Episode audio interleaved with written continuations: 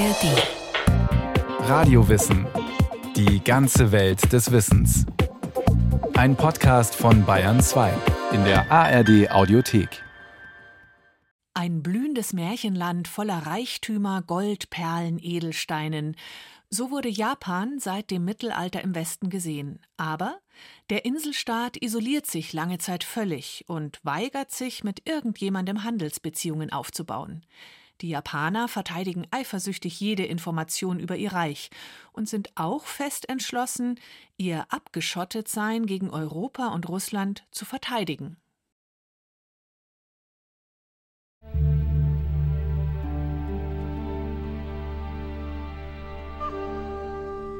Hinter kristallklaren blauen Wassern, ganz weit im Osten, liegt eine geheimnisvolle Inselgruppe. Die Sonne scheint warm über diesem fernen Land. Seine Hügel sind von einem satten Grün, die Wälder üppig und unberührt. Es gibt Gold im Überfluss und Perlen, so viele, wie man sich nur wünschen kann. Japan. Ein fernes Land von unermesslicher Schönheit. Ein reiches Land voller Wunder. Am Anfang steht ein Märchen. Japan wurde erfunden, bevor es entdeckt worden ist. So der Historiker David Wells von der Curtin-Universität in Perth in Australien. Die Legende von dem unendlichen Reichtum Japans, die seit dem Mittelalter in Europa kursiert, stammt von Marco Polo. Zwar reiste dieser nie selbst nach Japan, dennoch schrieb er in seinen Berichten von riesigen Edelsteinen, Perlen und Goldvorkommen, die dort zu finden seien. Das war im 13. Jahrhundert. Erst drei Jahrhunderte später kommen die europäischen Mächte mit Japan in Kontakt. Doch das Bild von einem märchenhaft wohlhabenden Inselreich im fernen Osten hält sich noch immer. Zuerst die Portugiesen, dann die Spanier, Engländer und Holländer bauen Mitte des 16. Jahrhunderts Handelsbeziehungen zu Japan auf. Auch ein kultureller Austausch entsteht. Vor allem Portugal und Spanien schicken Missionare, die den Katholizismus unter den Inselbewohnern verbreiten sollen, mit Erfolg. Bis zu 500.000 Japaner nehmen den christlichen Glauben an. Russland hat in dieser Zeit noch kein Interesse an dem Inselstaat. Doch ausgerechnet durch diese Christianisierung kommt ein früher Kontakt zustande. Ende des 16. Jahrhunderts reist ein japanischer Augustinermönch in Mission des Papstes durch das Zarenreich, wird festgenommen wegen Spionageverdachts und verlebt seine letzten Jahre in Russland. Doch Interesse an dem Inselstaat weckt ein einzelner japanischer Einwohner doch noch nicht. Die japanischen Machthaber stoßen sich allerdings zunehmend am großen Erfolg der europäischen Missionare in ihrem Land. The Tokugawa Japanese government was not comfortable with this situation die japanische Regierung von Tokugawa fühlte sich mit dieser Situation nicht wohl und empfand sie als eine Herausforderung ihrer Macht, da die japanischen Christen eine Art Loyalität gegenüber einer ausländischen Macht hatten. Und obwohl einige der örtlichen Daimo, die örtlichen Adeligen, zum Christentum konvertierten, versuchte die Zentralregierung, etwa in den 1630er Jahren, das Christentum auszurotten. Daher wurden die sogenannten Abschottungsgesetze verhängt. Zunächst begannen sie mit der Verfolgung von Christen. Viele wurden hingerichtet oder gemartert. Und dann verhinderten sie schrittweise die Ankunft fremder Schiffe. Und sie machten es ausländischen Menschen unmöglich, dort Handel zu treiben und zu existieren. Die Botschaft kommt im Westen an. Für den langen und gefährlichen Seeweg von Europa nach Japan ist das keine lohnende Aussicht. Und so bleiben die europäischen Mächte der verheißungsvollen Inselgruppe erst einmal fern.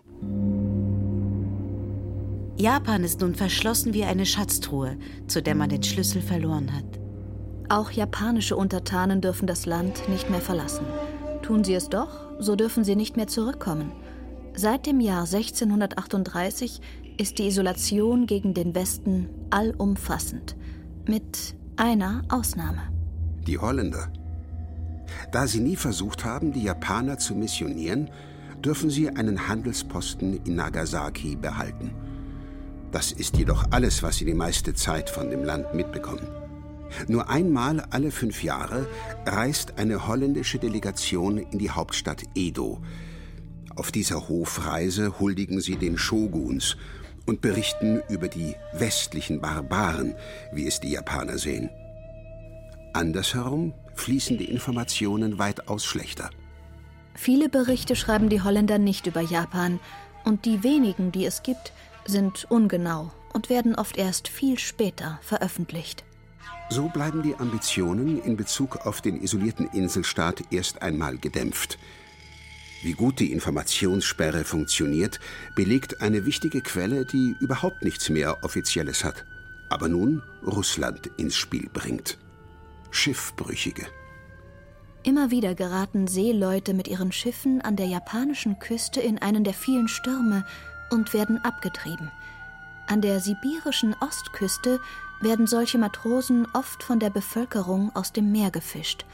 So kommt das Zarenreich, das sich gerade den gesamten asiatischen Kontinent entlang in Sibirien ausbreitet, immer mehr in Kontakt mit Bewohnern der mythisierten Inseln. Einer von ihnen ist Denbei, ein wahrer Glücksfall für das Zarenreich, das gerade unter Peter dem Großen zu expandieren beginnt. Denbeis Handelsschiff wird in den späten 1690ern nach Kamtschatka abgetrieben. Er ist der einzige Überlebende und wohnt eine ganze Weile bei den Einheimischen. Das Klima ist kalt, die Lebensweise einfach und die Kost aus fermentiertem Fisch bekommt Denbei schlecht. Da wird er ein zweites Mal gerettet von Wladimir Atlassow, dem Entdecker und Unterwerfer Kamtschatkas. Atlassow bringt Denbei 1702 nach St. Petersburg, wo Zar Peter der Große den Japaner begierig nach seiner Heimat befragt. Die russischen Ambitionen sind geweckt. Während Denbei den Rest seines Lebens in St. Petersburg und Sibirien verbringt, plant die zarische Regierung die nächsten Schritte Richtung Japan. Einige Russen sollen in Japanisch ausgebildet werden. Allerdings hatte das aus mehreren Gründen einen schwankenden Erfolg. Erstens waren die Lehrer schiffbrüchige Japaner. Es handelte sich also größtenteils um Seeleute, die nicht über ein sehr hohes Bildungsniveau verfügten und nicht unbedingt Standardjapanisch sprachen. Und sie waren sicherlich nicht an die Art von Japanisch gewöhnt, die in diplomatischen Verhandlungen verwendet wurde. Und viele von ihnen konnten kein Japanisch schreiben. Das andere Problem bestand darin, dass niemand Japanisch lernen wollte. Keiner der Russen wollte das, so dass die meisten Schüler dazu gezwungen werden mussten. Ein paar Dolmetscher und Wörterbücher waren das Ergebnis. Also ein Projekt ohne große Durchschlagskraft. Und es dauert auch noch bis 1739, bis Russen endlich japanischen Boden betreten eine Nebenmission der großen nordischen Expedition unter Vitus Bering, die Sibirien erforscht, soll nach Japan segeln. Martin Spanberg und William Walton erreichen tatsächlich die gesuchten Ufer. Doch in St. Petersburg glaubte niemand, dass sie tatsächlich in Japan gewesen waren, weil ihre Koordinaten nicht mit denen übereinstimmten, wo Japan auf den Karten liegen sollte. Und so brauchten sie einige Zeit, um die Behörden davon zu überzeugen, dass sie tatsächlich überhaupt in Japan gewesen waren. So kurz der Kontakt war, so gering war der Eindruck, den die Russen hinterlassen hatten. Japan hat, wenn überhaupt eines, dann ein negatives Bild vom Zarenreich. Ihre einzigen Quellen die Holländer. Und diesen berichtet ausgerechnet ein ungarischer Abenteurer namens Moritz Benjowski von feindlichen Absichten Russlands. Benjowski war wegen aufständischer Aktivitäten gegen den russischen Einfluss in Polen gefangen genommen worden. Im Exil in Sibirien und Kamtschatka schaffte er es jedoch, mit anderen politischen Gefangenen des Zarenreichs ein Schiff zu stehlen. Seine Flucht führt ihn 1771 auch nach Japan. Ein paar kleinere, ergebnislose Expeditionen schickt das Zarenreich noch nach Japan, dann lenken die Kriege gegen das Osmanische Reich und Schweden die Aufmerksamkeit erst einmal auf andere Angelegenheiten. dann endlich die entscheidende Wende. Im Jahr 1792 sendet Zarin Katharina die Große Adam Laxmann nach Japan, einen 26 Jahre jungen Leutnant finnisch-schwedischer Herkunft. Er soll eine Gruppe japanischer Schiffbrüchiger nach Hause bringen und unter diesem Vorwand Verhandlungen über Handelsverträge einleiten. In feierlicher Prozession ziehen die Russen durch die Straßen von Matsumi. Leutnant Laxmann getragen von acht fein gekleideten Japanern. Auf dem Weg zum Botschaftsgebäude sehen sie die neugierigen Bewohner an den Fenstern ihrer Häuser stehen. Doch die Straßen sind wie leergefegt. Nur Gardisten in offizieller Uniform stehen mit ihren Speeren an den Kreuzungen Spalier. Die Gesandtschaft aus Edo hat eine klare Antwort für Laxmann. Hier und jetzt wird es keinen Vertrag geben. Doch sie geben ihm die Erlaubnis, ein einziges Schiff nach Nagasaki zu schicken, wo sie über Handelsbeziehungen sprechen können. Mehr hat er nicht erwartet. Mit diesem Ergebnis einigen Karten und japanischen Waren kehrt Laxmann ins Zarenreich zurück. Doch die russische Regierung hat gerade andere Probleme. Das revolutionäre Gedankengut der französischen Revolution breitet sich in Europa zunehmend bedrohlich aus und Katharina die Große stirbt. Erst zehn Jahre später nimmt der neue Zar das Verhandlungsangebot der Japaner an und schickt eine Gesandtschaft unter Nikolai Rezanow nach Nagasaki. Rezanow ist der Vorsitzende der russländisch-amerikanischen Handelskompanie und hat ein explizites Interesse an Japan als Zwischenstopp für seine Handelsschiffe. Doch Rezanow erhält mitnichten den Empfang, den er erwartet hat. Rezanov certainly was kept fairly restricted. He wasn't allowed off his ship for part of the time. Rezanov wurde sicherlich sehr restriktiv behandelt. Er durfte sein Schiff eine Zeit lang nicht verlassen. Und als er sein Schiff verlassen durfte, wurde den Russen ein bestimmter Bereich im Hafen von Nagasaki zugewiesen, der von einer Art Barriere umgeben war, damit sie die Stadt nicht betreten konnten. Und es wurde ihnen auch jeglicher Kontakt mit der niederländischen Siedlung verwehrt. Die Japaner hüteten also jede Information sehr sorgsam. Das kann man meiner Meinung nach sagen. Und die Gespräche über Handel? ergeben, dass Japan keine solchen Verträge mit dem Zarenreich schließen wird. Rezanow kehrt unverrichteter Dinge zurück. Fast.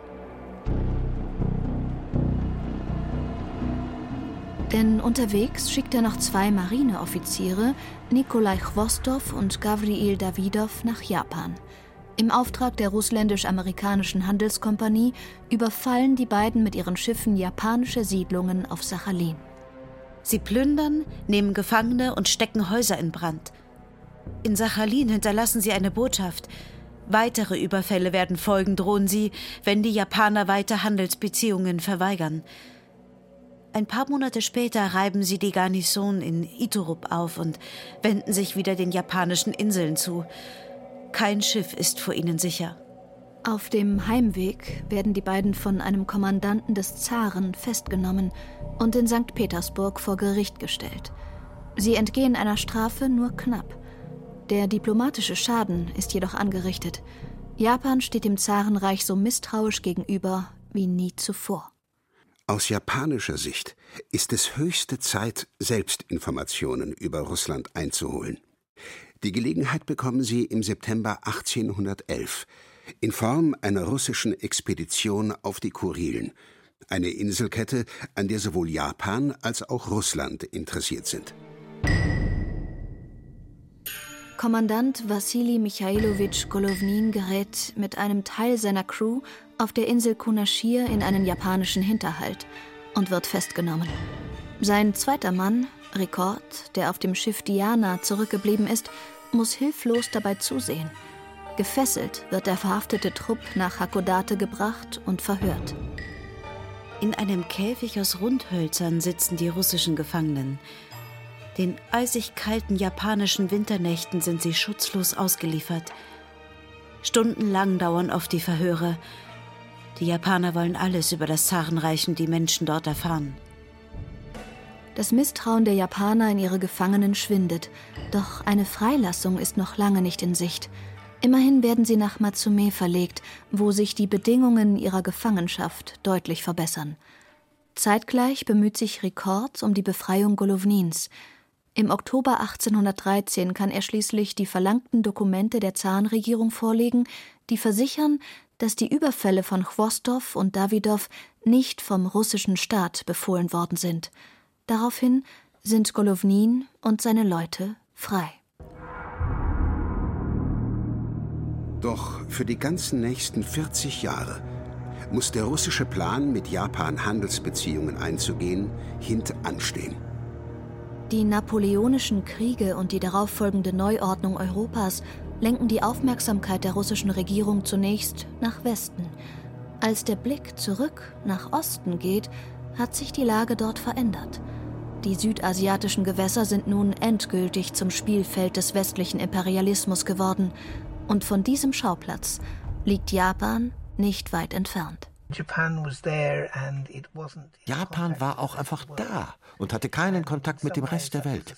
Und in gewisser Weise war das meiner Meinung nach eine Art Herausforderung.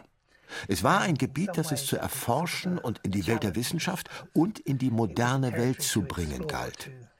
Die westlichen Staaten mochten keine Außenseiter, jemanden, der sich nicht an die gleichen Regeln hielt.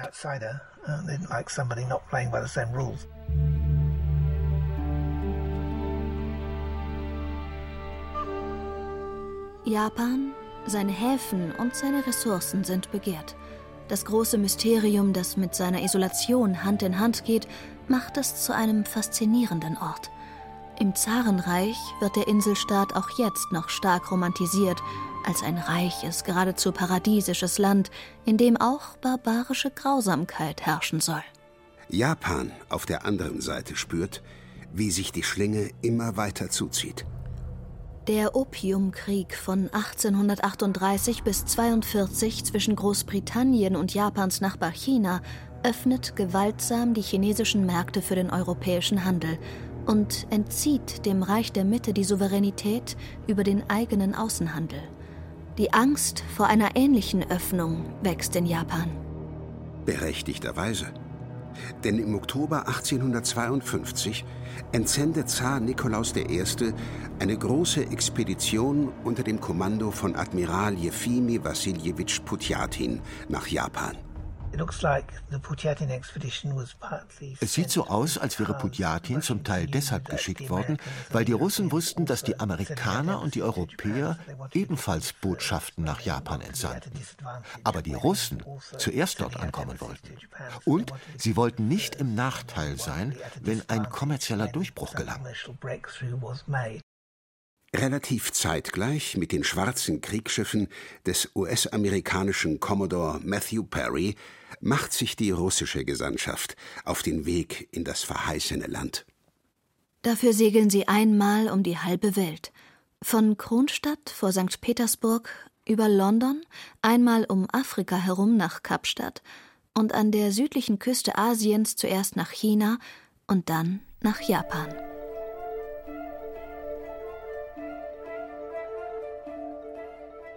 Der Homer dieser Reise, wie er sich selbst empfindet, soll Iwan Gontscharow sein. Heute gilt er als einer der großen Namen unter den russischen Autoren, auf einer Linie mit Tolstoi und Dostojewski.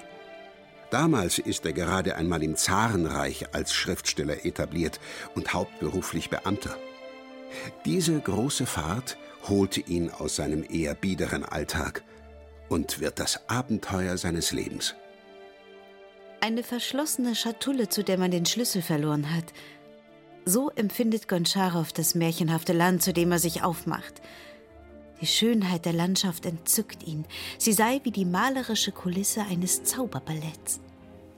In seinem Reisebericht, der sein meistgelesenes Werk werden soll, gibt er sich nicht nur schwärmerischen Landschaftsbeschreibungen hin, sondern auch gierigen Kolonialisierungsfantasien.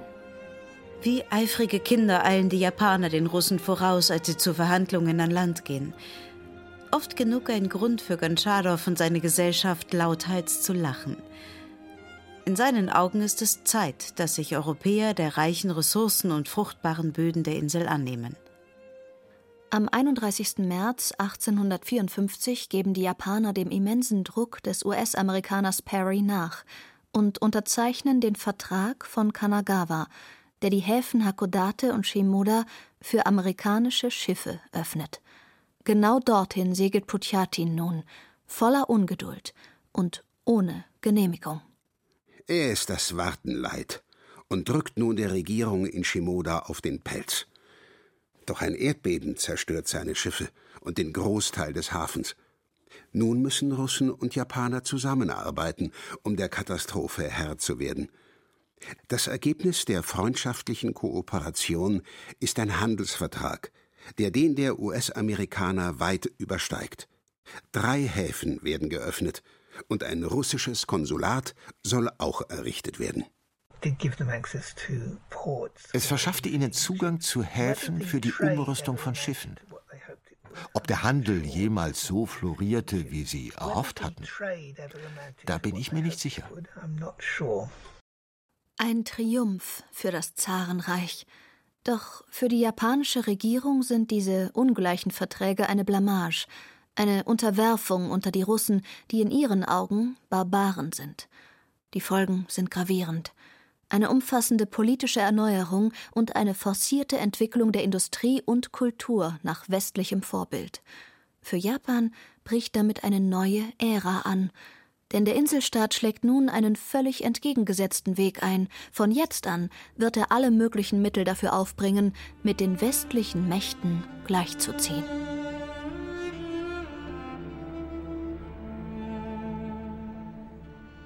In Westeuropa und in Russland bricht die Faszination, die von Japan ausgeht, mit seiner Öffnung allerdings nicht ab.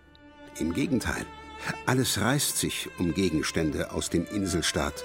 Japanische Kunst wird gesammelt und in die europäische Malerei, Literatur und Musik integriert. Japonismus heißt diese Strömung, die die Sehnsucht nach dem märchenhaften Japan Kult werden lässt. Fächer, Puppen, Holzdrucke, Porzellan und Kimonos, das reiche Land der aufgehenden Sonne hat sich endlich geöffnet. Ein Stück Märchenland für alle. Ein Märchenland, das nun alles daran setzen wird, um vom Mythos selbst zu einer Weltmacht zu werden.